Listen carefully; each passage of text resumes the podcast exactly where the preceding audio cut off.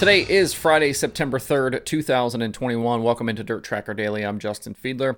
Coming up, we're talking last night's World of Outlaws late model show at Cherokee. Plus, we have a Scott Bloomquist update, Mars results, details on Earl Pearson Jr.'s new ride, and we look ahead to a busy weekend of racing across the country. Before we dive in, if you like what I'm doing here, please subscribe to the show, leave a review, and hit those follow and notification buttons depending on where you consume this. Make sure to follow at Dirt Tracker on Twitter, Instagram, Facebook, and TikTok. And don't forget, DirtTracker.com has a bunch more cool dirt racing stuff. Now let's get going. The World of Outlaws Late Model Series took to the Cherokee Speedway in South Carolina, uh, South Carolina last night for the rescheduled 40,000 to win Rock Galt Memorial. I believe I saw it was the highest winner's share ever paid out by the racetrack, so that's pretty cool. The field wasn't the biggest we've seen this season with the Outlaws at 33, but it was packed with quality. Besides the Outlaw regulars, we got Brandon Overton, Kyle Larson, Jonathan Davenport, Tim McCreadie, Jimmy Owens, Josh Richards, and big name regional guys like Dale McDowell, Chris Ferguson, and Ross Bales. For the feature, it was no surprise to see Kyle Larson start on the pole. He won his heat race and snagged the feature pole in the redraw. Once green, he was strong out front early and actually led through halfway, uh, halfway, but as laps ticked off, the track got super locked down and everybody was right around the bottom. You started to kind of worry about tire issues as well. Just past halfway, Jonathan Davenport, who had been running second to, uh, to Larson for much of the feature, finally had enough and made a move into turn three to grab the lead. He muscled past Larson to lead lap 33. Once JD was through, though, Larson fell quickly back through the field. The other driver lurking in the top five was Brandon Overton, was interesting to watch him as he was a, a rare driver to kind of actually get off the bottom and run the middle groove there a little bit where there wasn't actually rubber. He ended up making it work for quite a while too. He grabbed the lead on the high side from JD on lap 49. Over that final 15 lap run, though, the tire issues started. We had multiple cautions late for flat tires that took out drivers like Nick Hoffman, Tim McCreadie, Ryan Gustin, Fergie, and then eventually Jonathan Davenport. Davenport admitted afterwards that they didn't anticipate the tire issues and probably cut their tire up a little bit too much. That's two weeks in a row now that Davenport has been a victim of a flat tire while running up front. In the end, though, Overton survived the final laps and bagged the 40 grand, with Chris Madden finishing second, Jimmy Owens third, Trent Ivey fourth, and Larson in fifth. Watching the feature, I almost wonder if those laps that Overton was up out of the rubber maybe even helped him save some tire for later in the race. Either way, though, it was another big money victory for Big Sexy. He's now got four outlaw wins this season to go along with four Lucas victories and that incredible dream sweep at Eldora. Chris Madden's second place finish did see him knock Brandon Sheppard's lead down a bit in the point standings, but probably not enough. Bishop was able to hard charge from 23rd to finish 10th, and the margin is now 162 points. The Southern Swing for the series continues tonight at Lavonia Speedway in Georgia and closes out Saturday at Volunteer Speedway in Tennessee. Overton and Madden have won the two previous Lavonia stops while, uh, with the Outlaws, while Zach Mitchell and Sheppard took the volunteer wins in 2020. Don't expect Kyle Larson to be in the late model the next two nights. It sounds like the World 100 is his next event on dirt. I've had some questions lately about Scott Bloomquist's future, and we are getting some of that answered here in the next couple of days. He's been sitting out due to issues with feeling in one of his legs. Uh, and according to the Bloomquist Twitter account, he is registered for next week World 100s at Eldora. Nick Hoffman has been filling in, but it appears as though Hoffman's time with Team Zero is continuing as he's going to be at Eldora in a Team Zero car as well. Hoffman has been fast, so it's great to see him keep getting rides. Elsewhere in late model action last night, Brian Shirley picked up the $5,000 Mars win at Farmer City after starting seventh. He slipped past leader McKay Wenger to grab the top spot with just, uh, just six laps left and drove away to the win. Tanner English ended up second, Mike Spatola third, Wenger faded to fourth, and Josh Rice completed the top five. Mars is back at Farmer City tonight for another 5,000 to win feature before they roll to Fairbury on Saturday for a 10,000 to win show. On yesterday's show, we talked about the departure of Earl Pearson Jr. from the Black Diamond chassis team and just uh, one day later, we were talking about Pearson's new ride. In a story posted to Dirt on Dirt from Kevin Kovac, it was revealed that Pearson will complete the Lucas season driving for Jason Papich. Papich and teammate Tony Toste are from California, but they keep their race cars in Missouri and have been regulars with the Lucas Oil MLRA series. Papich is currently third in the MLRA point standings behind Tony Jackson Jr. and Garrett Alberson. Pearson will drive a Longhorn chassis and will make his debut with the team at Knoxville for the late model Knoxville Nationals in a few weeks. Pearson said he has no plans to race next week at Eldora for the World 100s, but there is talk of him teaming up with Papich to run the full Lucas schedule in 2022.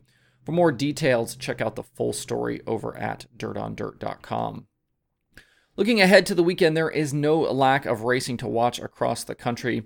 The World of Outlaws Sprint Car Series begins their trek down the West Coast with three shows at Skagit Speedway in Washington. Logan Schuchart swept the weekend the last time the Outlaws were there back in 2019. We'll definitely be keeping an eye on what those championship challengers can do, uh, get done over the next couple of nights as well. Brad Sweet currently has 120 points on David Gravel and 160 on Carson Macedo. Both Gravel and Macedo need to keep taking chunks out of Sweet's advantage to make this fight tough down the stretch. The hottest driver with the series right now, though, is unquestionably Donny Schatz.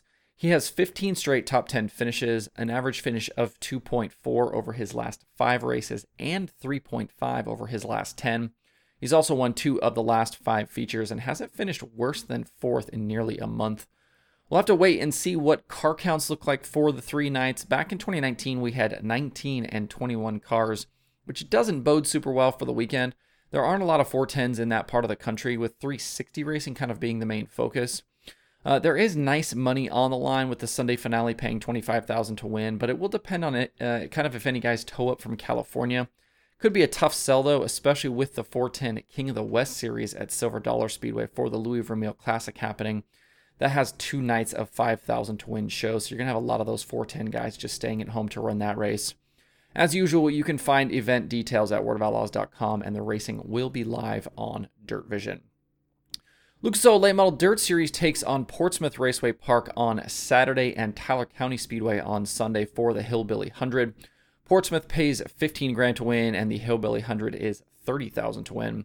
The battle for the championship continues with Davenport and Hudson O'Neal trying to track down Tim McCreadie. Davenport has the most recent win at Portsmouth, while Josh Richards is the defending Hillbilly 100 winner back from 2019. JD needs to shake off the bad luck he's had in his recent starts with these flat tires, and O'Neal needs to keep the consistency going to stay in the fight. Both race nights can be watched live on MAV TV Plus. Elsewhere this weekend, USAC has the Silver Crown Series at DuQuoin on Saturday and National Midgets at Angel Park on Sunday. Keep an eye on the Saturday weather, though. Things don't look super great for DuQuoin. Cody Swanson is the current Silver Crown Series points leader over Logan Seavey, even though he's missed a show. According to the series, the last time a driver won the Silver Crown Championship and missed a race was Jimmy Sills in 1994. Weather for Sunday at Angel Park doesn't look like it will be a problem, and that's good because we want to see that good championship battle continue to play out between Buddy Kofoid, Emerson Axsom, and Chris Windom. The three drivers are only separated by 41 points, and Axsom has been hot lately with nine straight top five finishes. Kofoid has been dealing with injuries in recent weeks because of a pavement late model crash, so hopefully he'll be closer to 100% this weekend. Both of those races can be watched live on Flo. Another wing sprint car competition uh, this weekend, the All Star Circuit of Champions is headed to Attica Raceway Park for two nights in Ohio.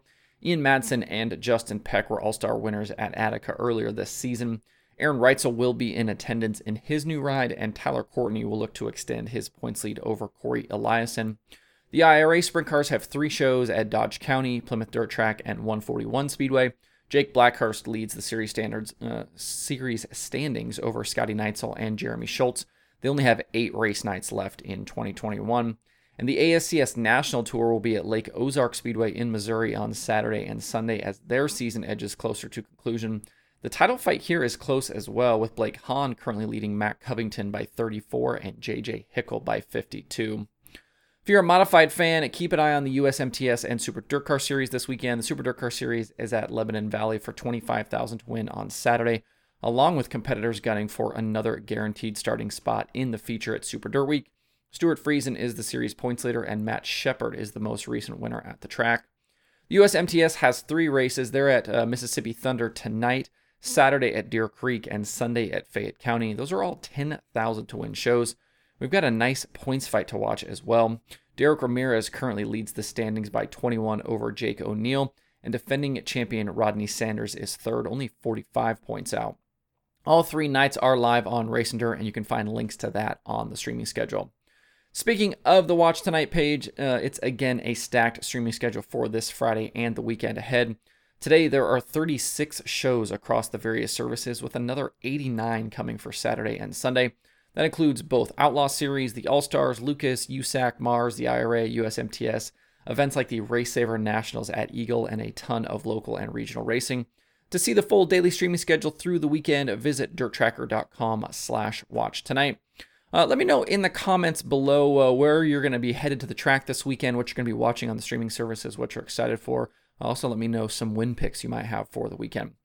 That's it for the show today. Hope you have a good Friday and a good weekend. If you have thoughts about the topics on today's show, please leave them in the comments below or tweet at me. Thanks everybody for tuning in. We'll see you back on Monday for more Dirt Tracker Daily.